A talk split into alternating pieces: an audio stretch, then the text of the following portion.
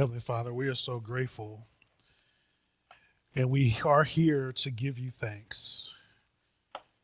We're here to give you thanks because you have been so good to us. Sometimes we need to take a step back and, and really look at all the things that you've done for us so that we can rightly give you thanks. Your love endures forever. Forever you are strong. If we look back on uh, the, the test of time and how you've cared for your people, look at our own lives and, and see how much you've cared for us, that's why we sing praise because of who you are and what you've done. The love that we don't deserve by any means, by any stretch of our own imagination, but you loved us anyway. You cared for us anyway. Father, we give you thanks for that. Our heart is full of thanksgiving. Help us to, to keep that in our minds. Help us to do all things to you and for you because of what you've done for us. And again, let us not keep this good news to ourselves. Help us to share it with others that they might have the same hope that we have in you. Father, as we open up your text today, give me the words to say and how to say them. May the words of my mouth and the meditations of my heart be acceptable in your sight, my Lord, my strength and my Redeemer, in whom I trust. It's in Jesus' name we pray this. Amen. Well, good morning again, family. Thank you. Good morning. Again, a hearty good morning for, from some of you. That's that's good. I like to hear that. It's okay to talk back sometimes. So just to make sure that that you're you're tracking with me, that that I'm saying some stuff that makes sense. That's okay. This, morning we're going to continue in our study in the book of Acts. This morning we're in Acts chapter 27. Um, if you have been with us uh, as long as you have lived, if you lived long enough, you'll find that life is filled with various twists and turns. There's no straight path when it comes to living our lives often when we think about or we look at people who are successful, we think um, they started something and all of a sudden they were successful. But that's not how things work. That's not how life works. Sometimes life is slow. Sometimes life is calm. Sometimes life is dangerous. Sometimes life is disastrous. Life is full of surprises when you think some sometimes things are just going really well, you got things worked out, and then all of a sudden something happens. Full of surprises. And for some reason, people believe that once you become a Christian that everything is easy. Is that true? Has anybody experienced that? Like it's been smooth sailing since you submitted your life to Christ? We have this idea that if things are going our way, that if you're successful, if you have a lot of things, that you're blessed. That's interesting how we use that term these days to talk about what blessing is. There are charlatans out there or false prophets that would have you believe that you can live your best life now, that you can have all the desires of your heart. Unfortunately, this only makes sense if either you don't believe in eternity or you don't expect your eternity to be that good. You expect eternity to be to be miserable. So because you know your eternity is going to be really bad, then let's have our best life now. That's the only way that makes sense to me. If you follow Christ, if you believe in him, your best life is yet to come. Your best life is in heaven. It's in the glories of heaven where there's eternal life, there's, there's righteousness, there's joy, and the perfection of, of being in the presence of God. That's what we have to look forward to if you are a Christ follower. But these so called prosperity preachers would lead people to believe that if you have enough faith, if you have enough courage and you sow the right seeds, then you'll be healthy and wealthy. I don't know where they get this from. That, that's not how my Bible reads. I had someone tell me once before that that I shouldn't call out people and their ministries because it causes division in the church. Well, my responsibility here as an under shepherd is to fend against wolves. My job here is to present the true gospel so that you can identify fakes.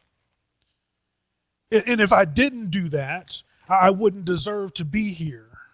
And it's not causing division hopefully is speaking to your hearts and saving souls. So you you don't go down the wide path everybody else is going down. Hopefully by bringing this to your attention it brings you back to the narrow path the one that leads to to god. When i was in college i worked as a bank teller. And um, one of our jobs is to be able to identify counterfeit currency you know what's interesting about that is they didn't just give us a, a desk full of counterfeits to look at and learn from. No, they, they gave us the, the genuine article. They gave us the, the, the, the, bills for us to look at. And the, the way they construct this, this paper money that we carry around, they put different features in it so that you can know what's real and what's fake. And so, as a bank teller, well, we had to go and understand. Well, first of all, you got to know who's on the front. I mean, you would be surprised, but if somebody gave you a twenty dollar bill with Abraham Lincoln on the front, you like, oh, hold on, hold on, I, I don't, I can't accept this.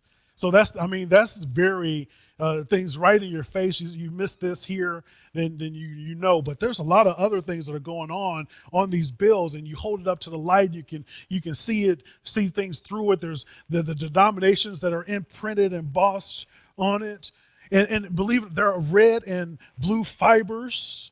This is made from cotton and linen to have a specific feel. It weighs a certain amount. And as a teller, this was before they had the machines you can go through. I'm, I'm, dating myself and the markers you can draw on it. But we had to be able to look at the bill to be able to identify whether it was real or it was fake. And then so when the counterfeit came in, I was like, yeah, I don't see, there's no fibers in this. It actually is a lot heavier than a, a real bill. It's not as smooth. It doesn't have the denominator. So I'm able to pick out the features that are missing because I know what the genuine article looks like. Now, if, if it's that important at the bank, how much more important is it for us to be able to identify the true gospel versus a counterfeit gospel? I mean, this is life or death, literally. In Galatians 1 and 6, Paul says, I'm astonished that you are so quickly deserting him who called you in the grace of Christ and are turning to a different gospel. Not that there is one, but there is some who trouble you and want to distort the gospel of Christ. But even if we or an angel from heaven would teach to you a gospel contrary to one we preached, let them be accursed. As I've said before, so I say again if anyone is preaching to you a gospel contrary to the one you believe, let them be accursed. We let this sink into the, the churches these days. They, because these folks are on TV, you think, well, it's got to be true and genuine. But the way we test that is by knowing the genuine article. The way you test it is to go into your Bible and read it for yourself to be able to identify the true from the fake. These false teachers should be a curse because they would have you believe that if you're not wealthy, if you're not healthy, then you are not blessed. But that's not what we read in Scripture. That's not how it looks. You mean to tell me that uh, the early Christians who were martyred, who were hanged, who were beaten, it was all for nothing? By their standards, what we've read up to, about Paul up to this point, he wouldn't be blessed either, would he? His life doesn't look like some of these, these so called preachers do. but he was the most influential person that we have, having written the majority of our New Testament. Make this make sense for me. Like, how do you people fall for this? Because they don't know the genuine article. They don't spend enough time with God. They don't spend enough time in the scriptures to be able to understand and see what's true versus fiction. Second Corinthians, Paul reminds us what he's been through. Tell me if this sounds blessed to you by our worldly definition. He says, Five times I received at the hands of the Jews the 40 lashes less one. Three times I was beaten with rods. Once I was stoned. Three times I was shipwrecked. A, a, night and day I was adrift at sea. On frequent journeys, in danger from rivers, danger from robbers, dangers from my own people dangers from the Gentiles, danger from the cities, danger from the wilderness, danger at the sea, danger from false brothers, in toil and hardship, through many sleepless nights, and hunger and thirst, often without food, and cold and exposure. These folks nowadays, like, well, Paul, didn't, you didn't have enough faith. Paul, you didn't believe enough. You didn't sow the right seed. Hmm. Does that sound like Paul was living his best life? I think they skip over these parts intentionally in some of these churches because it doesn't fit into their narrative. Paul knew what he signed up for, he knew what awaited them. He had his eyes set on eternity. He knew it was going to be much greater than the life he was yet living. James puts it this way in James 4 and 14 yet you do not know what tomorrow will bring. What is your life?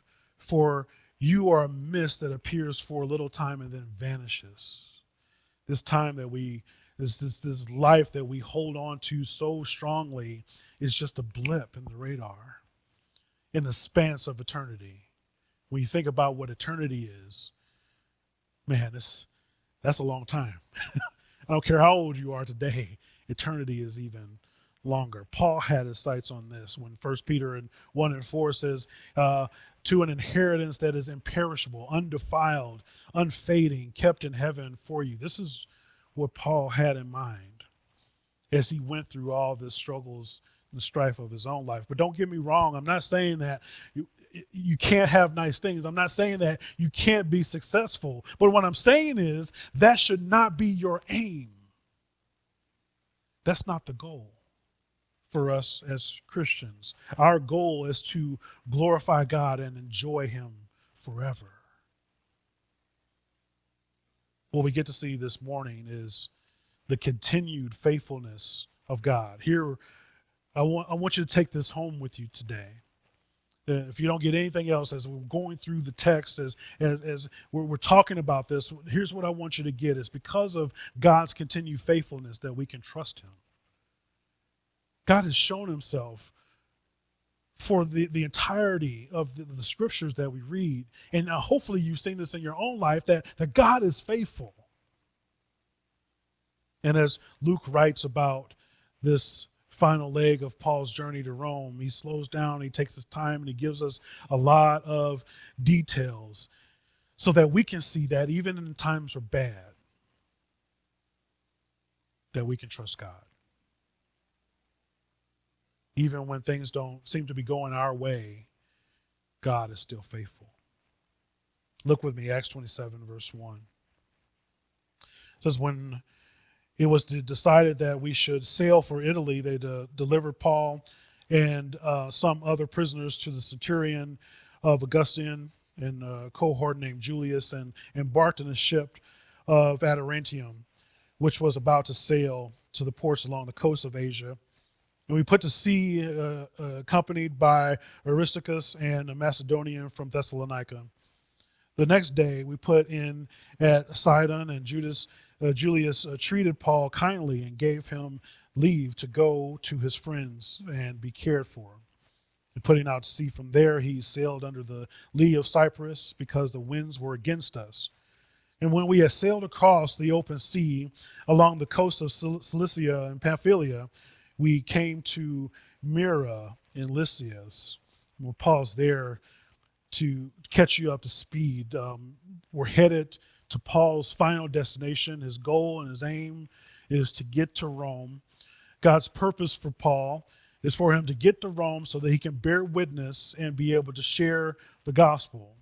And at this time, as Paul is sailing, the, the, we look at Rome. It's the center of the known world at the time. It's a strategic place that um, uh, ends up being able to get the gospel to various nations because everything went in and out of Rome. They had built it up so much that this had become a powerful political center of that very world. Uh, rightly or wrongly, we kind of see the U.S as this today. We see the U.S. as a central place that other countries watch to see if what we're doing to determine the direction and the things that they're taking place as well. So we see Rome, they're, they're, they're on the forefront of all this, and they're, they're building uh, various roads so you can get in and out, get imports and exports. And along with those things, uh, just by uh, happenstance, which we know that's not the case because God is in control. He's the one orchestrating all this. We also see the proliferation of the gospel, similar to um, the, the roads that we see constructed in Rome. We, we have something similar. I think that we have a very similar opportunity here today as was going on in Rome, and we see the, the gospel just boom we have a very simpler, similar opportunity as well. And this is because of something that we used to call the information superhighway. This very old term for the internet. It's, it's great to see what's happening. I mean, it's, it's also kind of detrimental what we see on the internet as well. But by and large, uh, the information that just like it was being shared in Rome, we see the internet and social media gives us an opportunity to be able to share and for information to get out there to a wider audience. What a, a great gospel opportunity we have with the internet, just as we see with Rome. YouTube, for example, has nearly 122 million active users. And these 122 million people they watch a billion hours of content. That's a lot of stuff. There's a lot of people spending their time on YouTube alone, and that's not just that's not counting the other networks out there that we have, the, the you know the TikToks and the, the Facebooks and all these other things. What an opportunity it is for us to use these avenues, much like they used the Roman roads, in order to get the gospel out to the masses to get the gospel out to the nations. We have a huge opportunity, just like they did some 2,000 years ago. But back to this particular trip, here with Paul, they sail to Myra and they, they jump on this, this grain ship. And even though this ship was big, it wasn't any match for the Mediterranean Sea. Look with me in verse 13. It says, Now when the south wind blew gently uh, supposing that they had obtained their purpose, they weighed an anchor and sailed along Crete close to the shore. But soon the tempestuous wind called the northeaster struck down from the land. And when the ship was caught and could not face the wind, we gave way to it and were driven along. Running under the lee of the small island called Cauda, we managed with difficulty to secure the ship's boat. And after hoisting it up, they used supports to undergird the ship. Then, fearing that they would run aground on the, the Syrtis, they lowered the gear, and thus they were driven along. Since we were violently uh, storm tossed, they be, began the, the next day to jettison the cargo. And on the third day, they threw the ship's tackle overboard with their own hands. Neither the sun nor the stars appeared for many days, and no small tempest lay on us. All hope of our being saved was at last abandoned. This is where, if we were watching this on TV, there would be a commercial break. Because as start, things start to go, and I'm like, I can't believe what's happening. They're in this, this northeaster and being uh, shipped here and there, and they're throwing stuff overboard. Let's pause for a commercial break when you're waiting to see what, what's going to happen. How is this story going to, how are they going to outlast this storm? Why are they throwing everything overboard? In order to stay alive, they dumped all their cargo and everything else that they could spare just to lighten the load. They were panicking. They didn't know what to do. They're like, well, I, I don't think we're going to make it. Hey, I don't know who you pray to, but you might want to start praying because this doesn't look good for us. The way the storm is, there's no way that we're going to get through. But luckily, they had Paul on board, right? Luckily, they had the apostle, the super evangelist on board. He was going to get everybody straight, right? He was going to be an encouragement to these folks, right? Look at verse 21. He says, Since they have been out without food, Paul stood up among them and said, Men, you should have listened to me and not sail from Crete and incur these injuries and losses. Paul stands up like, I, I tried to tell you. I told you so. I told you, I, I tried to tell you we shouldn't do this, but y'all didn't want to listen. Y'all want to do your own thing, and here we are. I told you so. You just don't want to listen. That sounds like something I would say. Unfortunately, he didn't stop there because I would have just been like, see, I mean, I don't, uh, what you going to do now? You got yourself into this mess. But no, Paul doesn't stop. In verse 22, he says, Yet now I urge you to take heart, for there will be no loss of life among you, but only of the ship. For this very night there stood before me an angel of God to whom I belong and whom I worship. And he said, Do not be afraid, Paul. You have you must stand before Caesar, and behold, God has granted you and all who sail with you so take heart, men, for I have faith in God that it will be exactly as I've been told, but we must run aground on some island. So it was good, after all, to have Paul on board, to have him there to provide this encouragement that he needed. Because remember, Paul had already been told he was going to get to Rome. When Paul was down and he didn't know what was going on, people were out to kill him the Lord appeared to him. If you remember in Acts 23 and 11, it says, The night following the night, the Lord stood by him and said, Take courage, for as you have testified to the facts about me in Jerusalem, so much you must also testify in Rome. Man, right on time. To provide that encouragement to lift him up when he when he needed it. Not only did he remember this, but he it was reinforced because his angel came and told him the same thing. Look, go tell them that not only will you get there, but everybody who is with you will get there as well. Paul is very intentional to make sure that they understand who is in control. I mean, the captain probably thought he had some control until those winds started. The God that he belongs to and serve is the one that he worships and he is the one that's in control. As christians we don't we don't serve idols of money. We don't serve the, the idol of success. We serve and worship god in easy times and difficult times. And and i imagine that it's easier to to worship when we're in difficult times. Because when we have things when things are smooth sailing for us things are going our way we, we get too comfortable and we forget who's the one that got us there. But when you're you're in the depths, when you're going through that valley, oh man, we're on our knees because we know we can't get it out by ourselves. But we need to remember through difficult times, through easy times, that God is the one in control. So as they continue to sail, they got closer to land.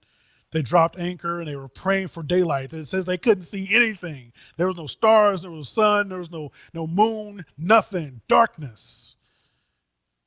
And they were losing hope. Since they hadn't eaten, Paul encourages them to eat and start to build up their strength. And he takes the opportunity to pray and thank God for delivering them from the storm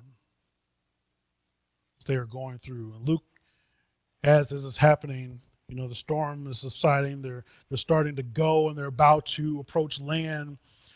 Luke comes up and he takes a quick head count. Luke is there on the ship with them and he's like, hmm. and he tells us there are 276 witnesses to Paul's prophecies.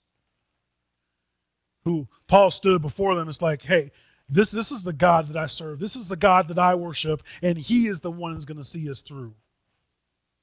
Everybody is able to then eat and they're all safe from the storm. the clear picture that we get from this is that God is sovereign. God is sovereign in his grace. God was in control of every detail of this particular voyage so that everyone on the ship would know that he is Lord. Like I said, there are probably of this, these 200 people, you know, I don't know if there were many that were serving the Lord, and they probably had their own gods and their, their own idols. And, and as they were praying to this or doing whatever they do to these, these false gods, they're like, well, this, this thing ain't working. But Paul's God, maybe there's something here. Maybe there's something, I mean, just how Paul is carrying himself through this, there's got to be something to this God that he serves. The reason that everyone on the ship arrived safely is because they were obedient to, to him and listened to what Paul instructed. Brothers and sisters, you, you're not meant to have your best life now. I mean, it's okay if you have some success and that you got money in your pocket, you got a good job. There's nothing wrong with that. But sometimes we need to go through storms in our life so that we can get reminded about who is actually in control. That we serve a God who is sovereign over everything. Let me ask you a question. This is a real question. I want to, I want some feedback here. How many of you have had bad days? I see just about everybody raising their hand. If you haven't had bad days, man, let, let me spend some time with you. I want to figure out what you're doing. But nearly everybody here raised their hand, and because of you, if you have had bad days, you have a, a 100% track record of making it through. You got a perfect record of making it through all the bad days that have come before. That should encourage you. That should encourage you here today that you are able to be here today and, and, testify. Remember, we talked about testimonies last week? To be able to testify about God's goodness and God's grace in your life, that you're able to sit here today. How encouraging is that to you? God was there with you, and He brought you through each of those bad days each of those storms, God was there with you and brought you through. He brought you through your sickness, He brought you through your shame, He brought you through your addictions, He brought you through your grief, He brought you through your sadness. Every single time. 100%. If He did it before, He'll do it again. He is faithful to be trusted He showed up every single time, even when you weren't looking for him. Even when you thought you knew better and said, I can get by this on my own, he's like, I got it. He did it anyway. He is faithful to be trusted. In the midst of these challenges in life, we get to trust God and His sovereignty that He will deliver us. Just like we saw here with Paul and all these this ragtag bunch here on this sea. Bad decision after bad decision. Remember, Paul is being falsely accused. And look at the amount of grace that he extends because of what was extended to him. Another lesson for us. So I don't know what you're going through today. Today might be one of those bad days for you. But I'm here to tell you that we serve a God who's in control. I want to encourage you today that, that we serve a God who is there to see you through whatever bad thing or challenge that you have in your own life. If you think about a sword and how a sword is made, you go through and it's exposed to a, a, a, lot of fire and flame and you have a mallet and you're just banging on it, banging on it, banging on it. I mean, it's destructive, it's dangerous when you're going through and shaping this metal into something, but look at the finished product. If you hold a sword up and it's got that mirror finish, and it looks pristine, but it wouldn't been able to get there if it hadn't gone through the, the fire, the banging, the molding. That's what it took. That's what it takes for us. This reminder that uh, of how great of a God that we serve, how good He is to us. And this memory of that is there so we can have hope. As bad as things are right now, we can have hope. It might not come in this life, but we have hope, for eternity, where we know there will be no more pain, no more sadness, no more frustration, no more anger, no more fear, no more strife. We might not have it here to, today. We might not have it in this life, but we look forward to the life ahead. God is continuously at work accomplishing his purposes. Trust him.